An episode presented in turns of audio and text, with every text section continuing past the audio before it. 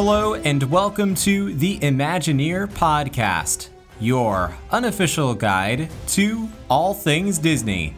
I'm your host, Matthew Kroll, and you're listening to episode 77 of the Imagineer Podcast.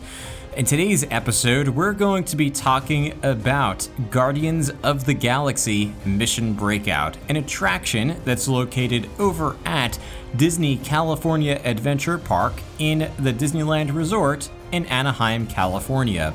The Guardians of the Galaxy Mission Breakout attraction is relatively new, opening in May of 2017, but it is also an evolution of Tower of Terror, which has been a part of the same park since 2004. So, in this episode, I'm going to talk to you a little bit about the history of Tower of Terror over at Disney California Adventure, and I'll share some more information, fun facts, trivia, and a binaural audio recording of Guardians of the Galaxy Mission Breakout. At the end of the episode, I'll come back and tell you a little bit more about how you can connect with the Imagineer podcast on all your favorite social media channels and how you can help to inspire and create the future of this show. So, grab some headphones, pull up your favorite armchair, and enjoy this episode of the Imagineer podcast.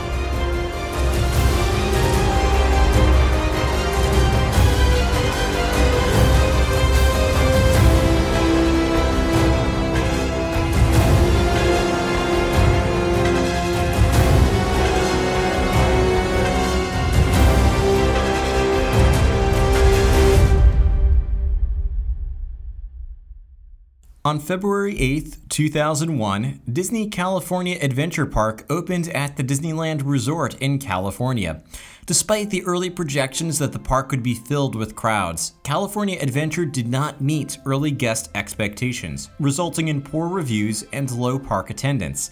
In fact, the park only received 5 million guests in 2001, compared to Disneyland's 12.3 million guests over the same time period a shockingly low number considering the majority of guests were locals who were ready to experience new Disney attractions. The number plummeted further in 2002 to 4.7 million visitors, although much of that had to do with the 9 11 terrorist attacks that occurred in September 2001. Michael Eisner and the team at Walt Disney Imagineering knew that the park needed another way to draw in visitors. The park had a small handful of e ticket attractions, including California Screamin', Grizzly River Rapids, and Soarin', which was perhaps the most awe inspiring and innovative attraction of them all, one we'll certainly discuss in a future Imagineer podcast episode. Still, the park needed more, but low park attendance and, as a result, lowered ticket prices reduced the park's already small budget. The Imagineers needed to be creative, and find a way to draw in visitors without breaking the bank. To solve the problem, they turned to an attraction that had opened at Disney MGM Studios less than a decade earlier the Twilight Zone Tower of Terror. Tower of Terror was wildly successful at Walt Disney World, and the Imagineers felt it would make the perfect fit at Disney California Adventure, especially since the setting of the ride, Hollywood 1939, overlapped perfectly with the theme of the new park. Better yet, the Imagineers had already conceived of a new version of the ride for the Walt Disney Studios park at Disneyland Paris that had been placed on hold due to financial troubles occurring at that park as well. The Tower of Terror solution would save on design costs while creating a ride that would be sure to draw in crowds, especially since the ride would tower over the park and be visible for miles, creating its own form of self promotion to the local audience. As a precursor to this next part of the episode, I recommend going back and listening to episode 45 of Imagineer Podcast, which explains the engineering and backstory behind the Twilight Zone Tower of Terror in Florida. We're now going to continue our Tower of Terror story beyond that original version and then discuss the ride's transformation to Guardians of the Galaxy Mission Breakout. Unlike the original Florida version of Tower of Terror, the Walt Disney Imagineers made some modifications for Paris and thus for California. Perhaps most important was the altered ride system, which we'll talk about in a little bit. First, let's begin with the story. In general, the story of the Tower of Terror at Disney California Adventure was identical to the one created for Disney MGM Studios.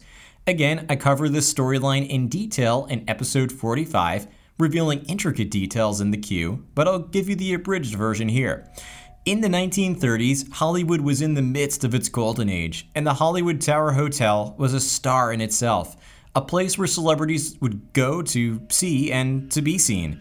On October 31st, 1939, four hotel guests and one bellhop were making their way from the lobby up to the Tip Top Club on the 13th floor, the highest floor of the hotel. Unfortunately, an unexpected and unusual storm was making its way through Hollywood, and on their journey up, lightning suddenly struck the tower, sending the victims plummeting out of control back down to the lobby of the hotel. While local authorities made an attempt to rescue the visitors, their bodies were never found. And to make things even more unusual, two wings of the hotel completely disappeared, making the elevator shaft totally visible from the front gates.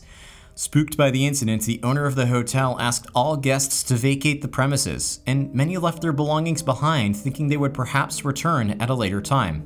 Unfortunately, the owner never reopened the hotel again, and the Hollywood Tower Hotel became a dark shadow in a forgotten corner of Tinseltown. Decades later, passers-by began to hear music coming from the hotel and found the gates mysteriously open, letting visitors inside. It is there that your journey begins. As you make your way through the hotel's courtyard and into the lobby, you begin to hear the echoing sounds of the band playing at the Tip Top Club, done so in such a way that it's meant to feel like you're hearing them playing from a bygone era, or perhaps even another dimension altogether. Inside the lobby, cobwebs and dust cover the walls and the furniture, even some of the luggage left behind from 1939. If you choose to trust the friendly but unnerving bellhops, who almost seem like ghosts themselves, you pass into the library to await your room.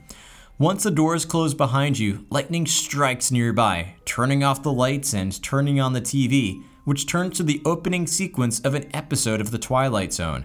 In the sequence, Rod Serling talks about the mysterious incident that happened in 1939 and tells viewers that tonight's story of the Twilight Zone is somewhat unique and calls for a different kind of introduction, turning to a maintenance service elevator still in operation, waiting for you. As the lightning outside begins to sync up with the lightning from the show, Rod Serling says that in tonight's episode, you are the star, and this elevator travels directly to the Twilight Zone. At which point, lightning strikes yet again, turning off the TV and turning back on the lights. At that point, you'll realize that a hidden door has opened, leading you into the boiler room. The boiler room itself doesn't seem like it's been updated at all since 1939, as the lights flicker and the large boiler struggles to operate at full power. One of my favorite boiler room details that doesn't exist in Florida is a radio hidden in the boiler room. The radio is powered on and turned in such a way that you mostly just hear white noise, although you occasionally hear some of the sounds from the swing band playing at the Tip Top Club. If you listen carefully, every once in a while, you'll hear a lost little girl asking for help, a nod to Season 3, Episode 26 of the Twilight Zone anthology, an episode called Little Girl Lost, in which a little girl's parents wake up to find that their daughter is not in her room, but can still be heard crying for help, as if she's somehow trapped in the walls, or more accurately, in the Twilight Zone. In addition to being a fun Easter egg, it was one of the spookiest parts of the entire experience, one that always gave me chills. To fully immerse you in that effect, allow me to play a brief sequence from that loop.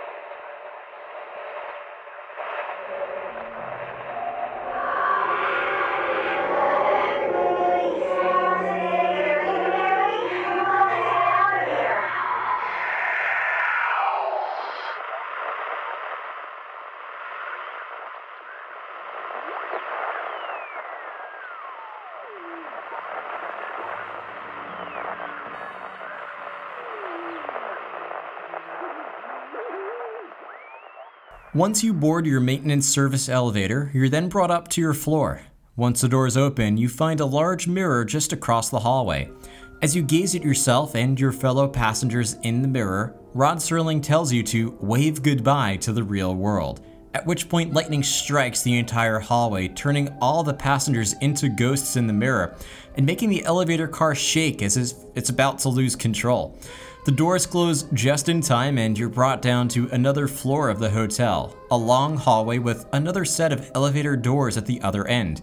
Suddenly, the ghosts from the 1939 incident appear in the hallway and beckon you to come with them. Lightning seems to then electrify the ghosts as they disappear and the lights of the hallway begin to dim. The elevator doors at the opposite end of the hallway then open up, revealing that the ghosts are inside that elevator. The ghosts and the elevator at the other end then drop out of sight, and just a moment later, you do the same as the elevator rises and falls in a random sequence that makes it feel like you've entered a nightmarish scene from the Twilight Zone. After about a minute of rising and falling at random, you then make it back to the hotel and disembark from the elevator with a friendly word of warning. The next time you check into a deserted hotel on the dark side of Hollywood, make sure you know just what kind of vacancy you're filling, or you may find yourself a permanent resident of the Twilight Zone. Let's now talk about the ride system itself, which was the most traumatic change. In Florida, four load areas converged into two elevator shafts and then into two unload areas separate from where guests would board the ride. If one of the main elevator shafts had to close for maintenance, this meant the attraction would operate at only 50% capacity, dramatically reducing the hourly ride capacity. To solve the problem, the Imagineers created six separate load areas on two floors. The load areas were paired together according to their horizontal position in the building, one on top of the other. In other words, the central load areas on the first and second floor were paired together, as were the leftmost load areas and the rightmost load areas. This created three main elevator shafts instead of two, so the ride would operate at 66% capacity instead of 50% in the event that one of the shafts would need to close for maintenance. Logistically, each of the three elevator shafts contain two elevator cars, one for each load area, and the load areas are pushed forward of the elevator shaft behind a closed door. While one elevator in each shaft is taking guests through the ride experience, the other is unloading and then loading guests. And to enable riders to load and unload in the same location, two hallways, again, one on top of the other, were added beyond the boiler room. This process is, I know, a bit difficult to conceptualize without visuals, so I'll do my best to describe the process by example. First, try to envision a grid consisting of three columns and two rows. We'll call the top left box elevator 1, the top center box elevator 2, the top right box elevator 3, and the bottom row of boxes elevators 4, 5, and 6 moving from left to right. Imagine you've just entered the boiler room and a cast member has you work your way up a set of stairs to the second floor. You then choose to board the central elevator, which we labeled Elevator 2. Directly below you is the central load area on the first floor, assigned to Elevator 5. Once you're assigned a row, you stand in front of the foreboding elevator doors and wait to board your car. Behind those elevator doors is a hallway connecting elevators 1, 2, and 3 on the top floor. Directly across the hallway is another set of elevator doors, and behind those doors is where you actually board the ride. As you're waiting to board, the elevator doors across the hallway open up and unload guests from the previous trip.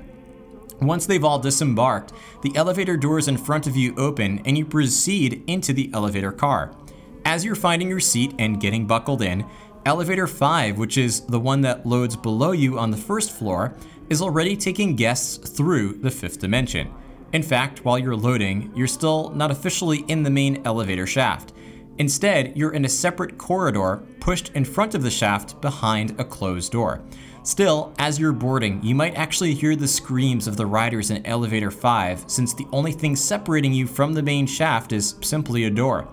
Once elevator 5 completes its sequence, it heads back down to the first floor and is pushed forward into its own corridor below you. The doors behind it close, and your elevator is now ready to proceed. Once the cast member begins the sequence, the doors behind you open and your car is pushed backwards into the main elevator shaft. The doors then close in front of you, and your journey up the elevator begins.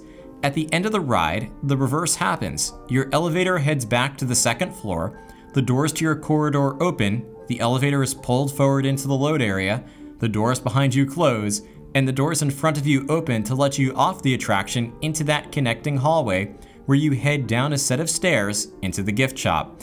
This paired system allows for optimal ride capacity, but it also removed the opportunity for the famous fifth dimension scene on the original version, in which the elevator heads up to the top level and is pushed forward through a dark ride sequence into the front elevator shafts. Still, locals welcome the new thrill ride at Disney California Adventure, and the addition of this version of Tower of Terror helped to improve the park's attendance with 5.6 million visiting in the park in 2004 and 5.8 million visiting in 2005.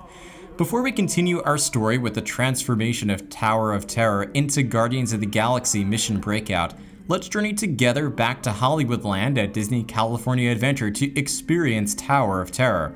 As with other attraction audio, you'll find that using headphones or earbuds will provide the most realistic 360 degree experience, but listening on speakers will also provide an enjoyable way to relive this attraction. Whichever option you choose, I hope you enjoy your journey to the fifth dimension.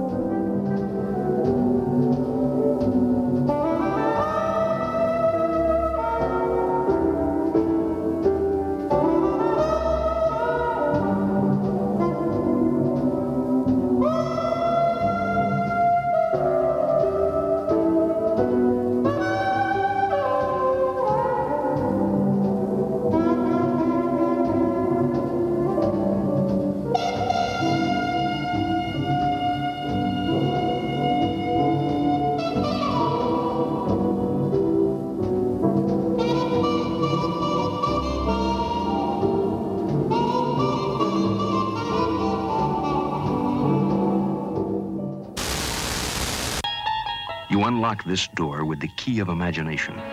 Beyond it is another dimension. A dimension of sound. A dimension of sight. A dimension of mind.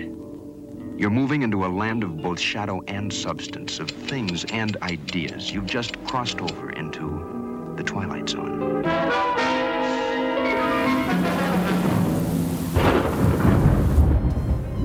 Hollywood, 1939. Amid the glitz and the glitter of a bustling young movie town at the height of its golden age, the Hollywood Tower Hotel was a star in its own right, a beacon for the show business elite. Now, something is about to happen that will change all that.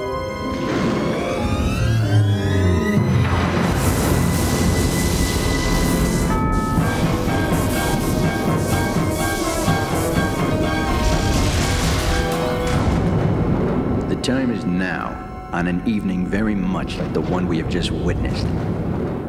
Tonight's story in the Twilight Zone is somewhat unique and calls for a different kind of introduction. This, as you may recognize, is a maintenance service elevator, still in operation, waiting for you. We invite you, if you dare, to step aboard because in tonight's episode, you are the star. And this elevator travels directly to the Twilight Zone.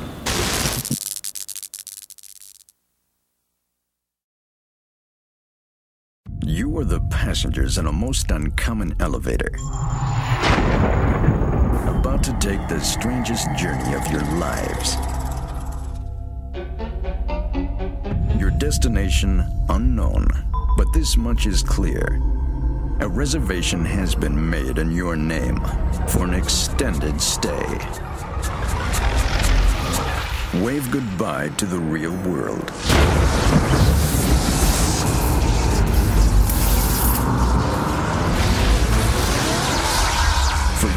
Just entered the Twilight Zone. What happened here to dim the lights of Hollywood's brightest showplace is about to unfold once again.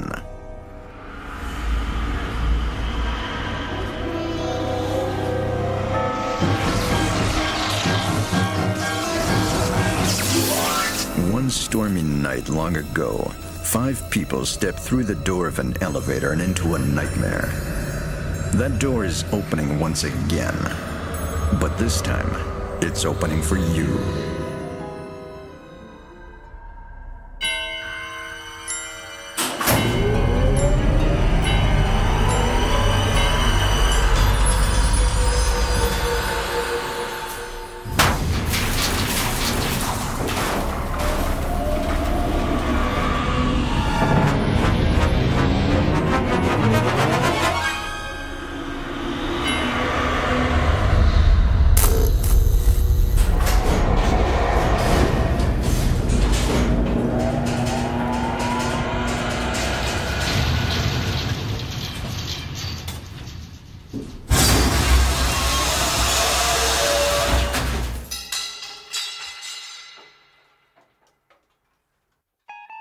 Next time you check into a deserted hotel on the dark side of Hollywood, make sure you know just what kind of vacancy you're filling, or you may find yourself a permanent resident of the Twilight Zone.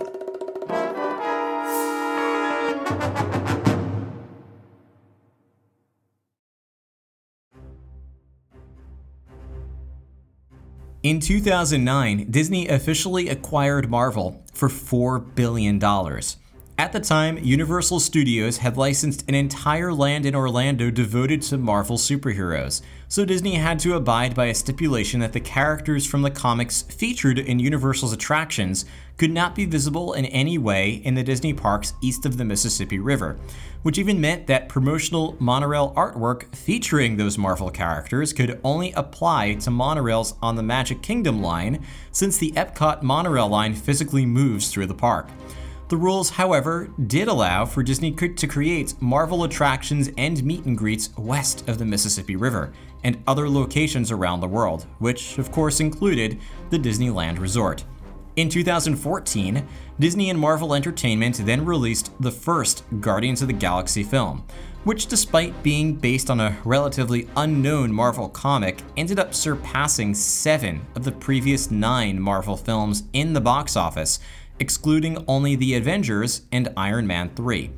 The success of the franchise then led to the production of Guardians of the Galaxy Volume 2, which debuted in theaters in 2017.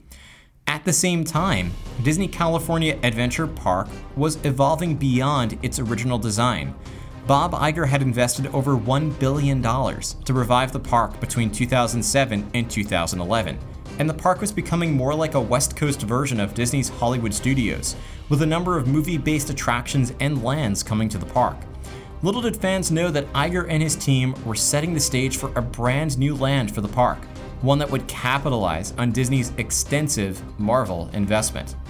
At San Diego Comic Con in 2016, Marvel Studios president Kevin Feige, Guardians of the Galaxy director James Gunn, and the main cast of the film appeared on stage to discuss Guardians of the Galaxy Volume 2. During the panel, Kevin Feige made a surprise announcement that Disney California Adventure would be repurposing Tower of Terror to a brand new attraction called Guardians of the Galaxy Mission Breakout, a ride that would open around the same time as the new film. Feige also announced that Joe Rohde, the creative genius at Walt Disney Imagineering who led the design of Disney's Animal Kingdom and many other attractions, would be overseeing the development of this new attraction. One of the things I love about Joe Rohde as an Imagineer, and Joe, if you're listening, by the way, I'd love to have you on the show someday, is the level at which he approaches a project. When you listen to Joe speak, you can tell that he starts at the most primal level of design one that taps into literally millennia of documented psychology, archaeology, urban planning, and art. He uses that foundation to create immersive experiences that truly blur the lines of fantasy and reality. Attractions like Expedition Everest, Legend of the Forbidden Mountain, and Avatar Flight of Passage. Joe is an innovator in theme park design who approaches his projects at an academic, philosophical level with rigorous attention to detail. And he still has the business sense to understand how to balance guest experience with fiscal pragmatism and revenue generating success. In short, Joe is a brilliant leader and a gifted Imagineer, the perfect man to turn a beloved attraction into something new. And he and his team sure accomplished all of the above. If you watch the Imagineering story on Disney Plus, which I encourage you to by the way if you haven't, you'll learn how Joe began this challenging project. As always, he began at the primal level and thought about the visceral experience of Tower of Terror and how it can be transformed into something that would fit the tone of Guardians of the Galaxy. To paraphrase Joe's words, he realized that there was a thin line between fear and joy with a drop experience like Tower of Terror, one that could easily be crossed. The sensation of being pulled faster than the force of gravity creates a moment of fear. But Joe also recalled the experience of gently throwing a baby up in the air and catching it, creating a feeling that wouldn't make the child scream in fear but giggle with joy. Joe sought to recreate that feeling by transforming the sudden drop into a bouncier ride, one that also happened to serve the Guardians of the Galaxy's often silly characters, uplifting soundtrack, and sense of fun. Next, Joe and his team had to change up the story. They turned to the films for inspiration and landed on a plot that would align with the change in tone. The Guardians of the Galaxy have been captured by the Collector, Taneleer Tivan, who is always looking for the rarest antiquities to safeguard in his fortress on Nowhere, especially if the right opportunity comes along to trade for something far more valuable. As welcome guests, you are invited to the Collector's Fortress to view his prized possessions aboard a gantry lift. Just like entering a hotel, guests would enter a lobby and then head into a small room, the Collector's private office, for an overview of your experience. Of course, Rocket the Raccoon has already escaped and overrides the pre show to discuss his plan to rescue the other Guardians of the Galaxy, with your help, of course. After explaining the plan, Rocket sneaks off as you head to your gantry lift. Once you board and clear the security clearance, Rocket sends the gantry lift up the generator room and blows up the generator, which opens the cages holding the Guardians but also cuts off the power to the gantry lift, sending you and the entire system through a series of zany situations as the lift accelerates up and down the gantry system out of control. Rocket eventually regains control, and we find that the Guardians of the Galaxy have indeed been rescued as we exit the gantry lift. The other challenge that the Imagineers faced with the attraction was how to quickly convey the setting and the story in a small physical space. Converting the lobby into an assorted collection of antiquities behind glass cases informs guests about the kind of person who owns the space, someone clearly wanting to show off his treasures to his VIPs, and it also informs guests about their own clearance to move about the space. Meanwhile, the collector's presentation on the screen in the lobby introduces the Guardians of the Galaxy, who many will probably recognize from the films, but others might not, establishing a feeling of attachment to the captured heroes. Rocket's performance in the pre show then establishes the story and the role you get to play, providing an emotional investment in the outcome of the mission. To maintain the attraction's authenticity, the actors from the film were recast for the attraction, with Chris Pratt reprising his role as Star Lord and Zoe Saldana as Gamora, Dave Bautista as Drax, Bradley Cooper as Rocket, Benicio del Toro as the Collector, and more. The only actor swap was for Groot, with Disney voice actor Fred Tatasciore taking on the role. To add to the sense of fun, the team at Walt Disney Imagineering also knew that music played a key role in the Guardians of the Galaxy films, so they created six versions of the attraction, each with its own onboard soundtrack featuring one of the songs from the movies, including I Want You Back by the Jackson 5, Give Up the Funk by Parliament, Burning Love by Elvis Presley, Free Ride by the Edgar Winter Group, Born to Be Wild by Steppenwolf, and Hit Me With Your Best Shot by Pat Benatar. To integrate it into the story, they placed Peter Quill's Walkman in his private office. At the end of the pre show sequence, pay careful attention to the locked cabinet near the exit door. You'll see Rocket's hand stretch out, grab the Walkman, and take it with him. When the ride begins, you'll see Rocket Shadow plug the Walkman into the gantry audio system to play one of the six ride soundtracks. In the design of the Collector's Fortress, the Imagineers left countless Easter eggs scattered throughout the lobby, the pre show, the load area, and even the ride experience. For example, you can find Figment from Journey into Imagination at Epcot, Ultron from Avengers Age of Ultron, various Kree weapons, Atlantis artifacts, and a book about dark elves from Thor the Dark World in the attraction's lobby. In the collector's private office, you can find an invoice from XS Tech and thanks to Disneyland Foodies, by the way, for pointing this out to me. Books from the Hollywood Tower Hotel, uh, Loki Shackles from Thor the Dark World, the animatronic remains of Tom Morrow from Innoventions at Disneyland, 1955 Disneyland maps, and like we mentioned earlier, Peter Quill's Walkman. In the load area, you can find the original Abominable Snowman from Matterhorn bobsleds, a painting from the Hollywood Tower Hotel, and more. By the way, this literally just scratches the surface. There are dozens of Easter eggs scattered throughout the attraction. On May 25, 2017, Guardians of the Galaxy Mission Breakout had its soft opening, with the official opening happening just two days later, which was three weeks after Volume 2 debuted in theaters. Opening weekend, guests waited over five hours to ride the attraction, with some heading to social media to mention a seven hour wait.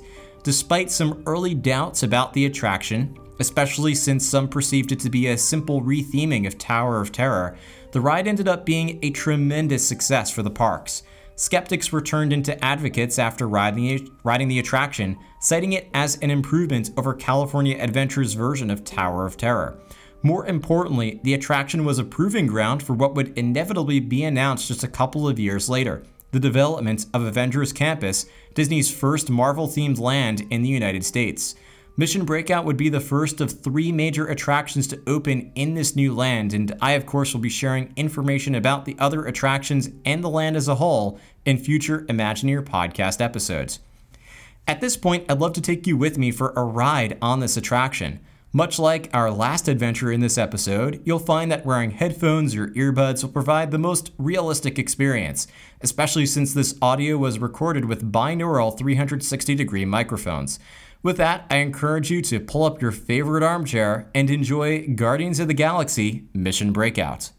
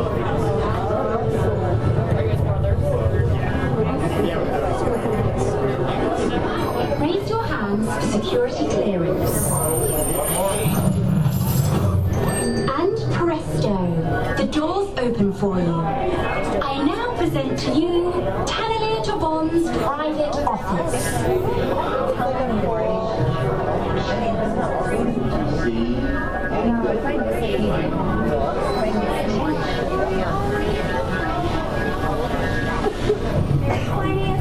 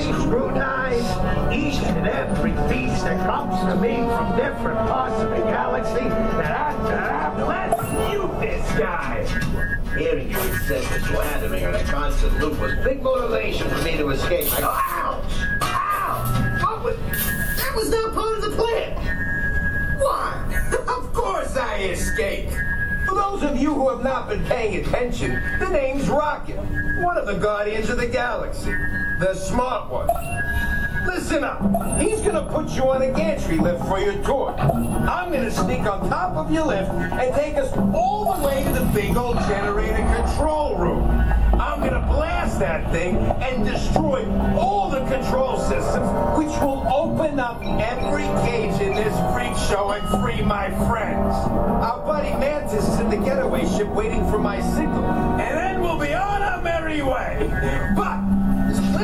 Work unless you help. I don't have clearance. My hands don't scan. Yours do.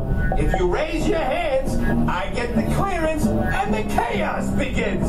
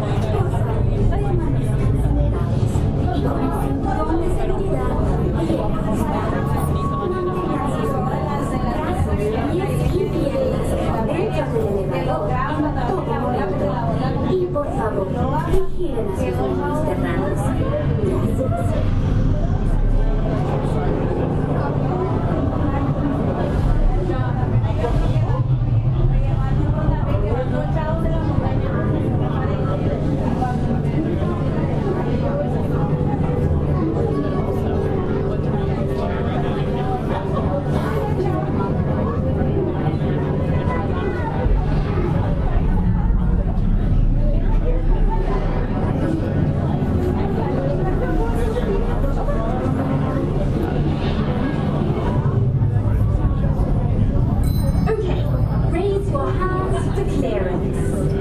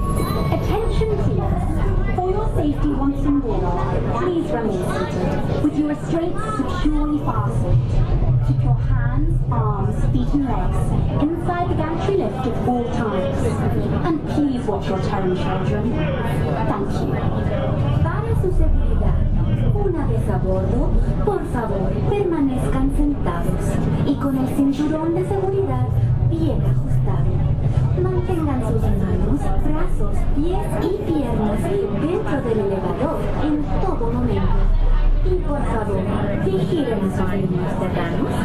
Gracias.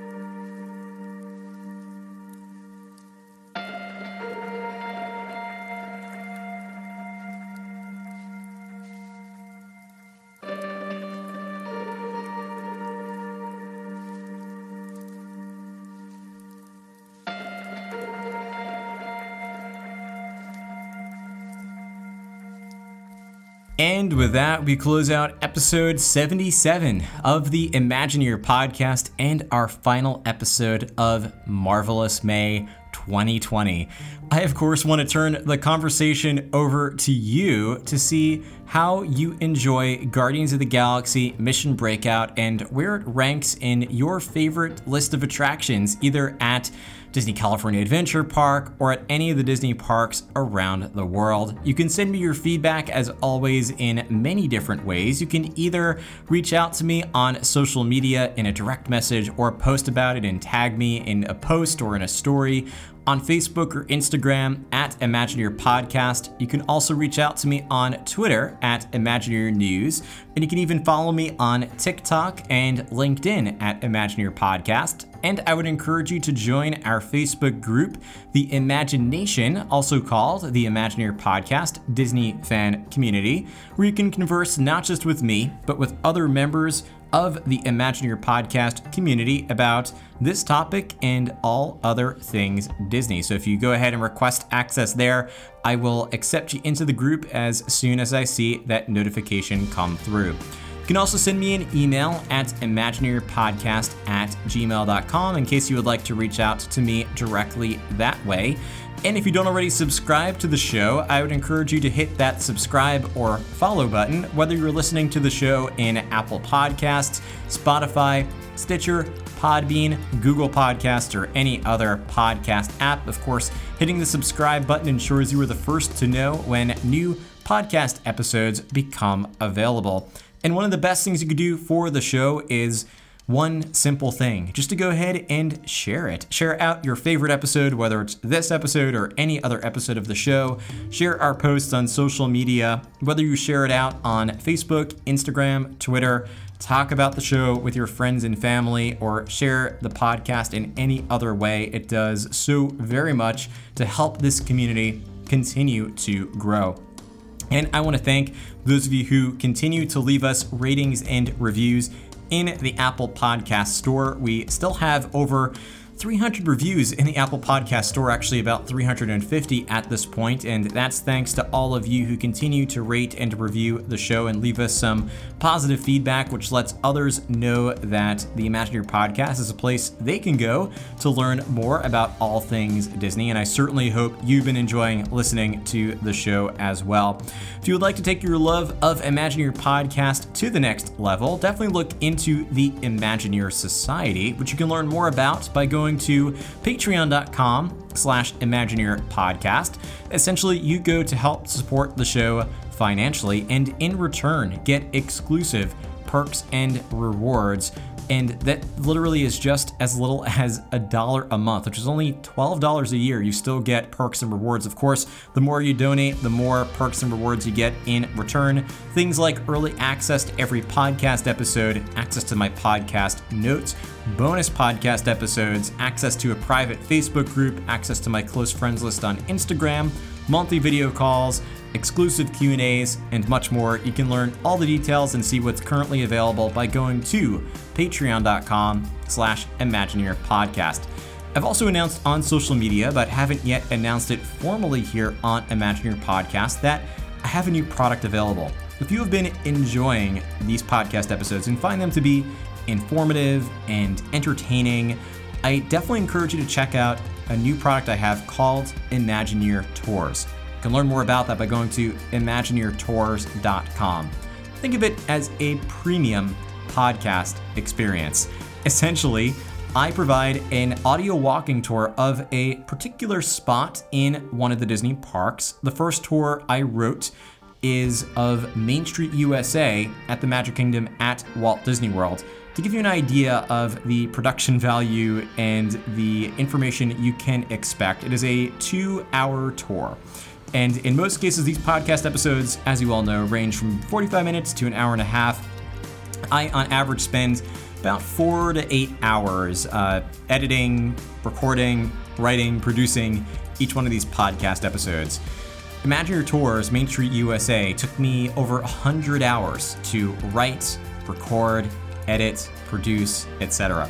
Um, it's really, truly a, a, premium podcast experience, is really the only way I can describe it. And the great part about it is it's an experience that can be enjoyed either virtually at home or on the go, or even from the gates of the park, because it is designed to literally walk you from one spot of Main Street USA to the next, loaded with information and so much detail, fun stories, sad stories, happy stories, a lot of information about Main Street USA at Walt Disney World.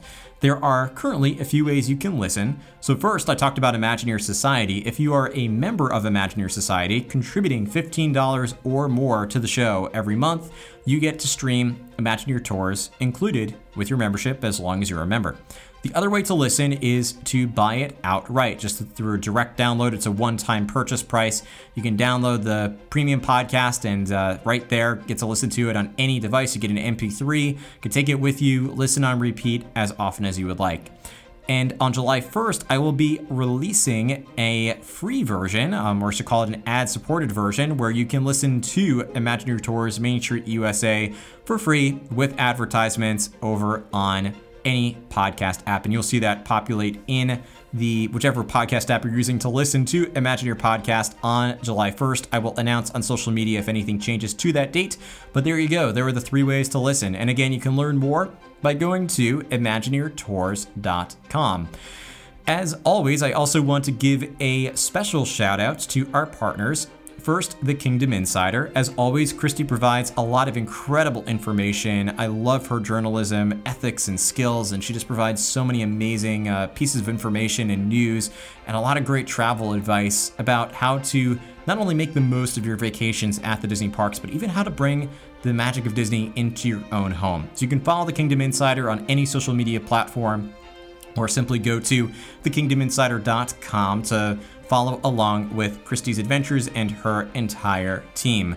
You can also check out Academy Travel. The next time you're ready to visit Walt Disney World, Disneyland, Disney Cruise Line, Aulani, Adventures by Disney, or any other Disney destination around the world, definitely head to Academy Travel and Mickey Vacations by Academy Travel because they have been helping families to plan their vacations for over 25 years and they are actually recognized by Disney as Diamond Earmarked, which is the highest level of distinction that Disney bestows upon travel agencies. They're one of the top three agencies, in fact, the number one travel agency when it comes to Disney vacations. The easiest way to get a free quote, no obligation by the way, is to head to the links in the podcast description of this episode. There's one for each part of the Disney parks, Walt Disney World or Disneyland or Disney Cruise Line, etc. If you click on that link, it'll take you directly to a form that you just fill out. It's real quick and then they will send back some more information about how they can help to not only plan the best Disney vacation for you, but also save you a little bit of money in the process. That's at no additional cost to you, and again, no obligation. So head to Academy Travel, Mickey Vacations by Academy Travel, and click on any of the links in the podcast description to let them know that Imagineer Podcast sent you. And again, they can provide you with a uh, free quote, no obligation about your next Disney vacation. And last, but certainly not least, and most importantly, I hope you are doing everything you possibly can to go after your hopes and dreams. There's no doubting that we are living in some very different times right now, and the world is always changing around us, but right now changing faster than ever uh, before you know more than we can even imagine. And that doesn't mean that we have to stop and reevaluate. It just means we need to adjust and to get to a point of a new normal. You can still go after your goals and dreams whatever they might be. All you have to do is put in the time and the effort stay positive and optimistic and see the opportunity. Every single every single thing that happens in this world leads to opportunity. Find those opportunities and go after them. As always, go after your dreams and goals. And remember, as always, that inspiring quote from Horizons If you can dream it, you can do it. Thank you so much for listening to the show, and we'll see you again in a future episode of the Imagineer Podcast.